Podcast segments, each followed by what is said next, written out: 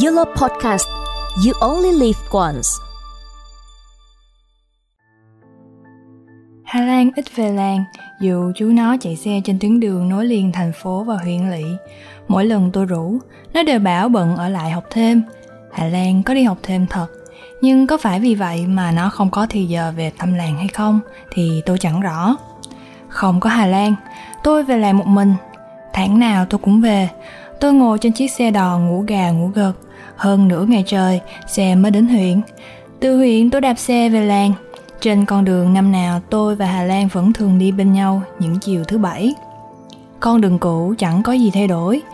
Chạy dọc hai ven đường vẫn những cây bông gòn cao vút, những cây keo tây nơi trú ẩn của những con cánh quýt tuyệt đẹp, những cây sầu đông sơ sát và những hàng rào dâm bụt đỏ chói. Xa hơn nữa là cánh đồng rập rờn sông lúa màu xanh trải dài đến tận lũy che xa. Cảnh vật vẫn thế, chỉ khác là chiều nay trên đường về dằn dặt, chỉ có mình tôi lặng lẽ đạp xe đi. Đi ngang đường sim, tôi không ghé, dù tim tôi đập từng hồi rộn rã. Tôi sợ kỷ niệm níu chân tôi, tôi sợ ngồi một mình giữa rừng sim, lòng tôi sẽ ngập đầy lá rụng. Hôm đầu tiên về làng, tôi ngạc nhiên thấy làng tôi khang khác.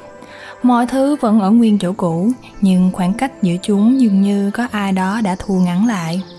Tôi đi từ giếng cây dúi về chợ đó đó, thấy đoạn đường xa mà ngắn ngủi, một chớp mắt đã tới nơi. Khoảng cách giữa chợ đó đó và nhà tôi cũng vậy, gần nhau đến buồn cười. Tôi nhìn vào chợ thấy chợ bé đi nhiều, cái bàn già không còn cao ghê gớm như tôi hằng tưởng. Mới đi khỏi làng có mấy tháng, khi trở về tôi như người khổng lồ trong câu chuyện ngày xưa bà kể. Nếu bà còn sống, hẳn tôi sẽ hỏi, Bà ơi, ai đã thu nhỏ làng mình lại hả bà? Hẳn bà sẽ đáp, không ai cả cháu ạ, à.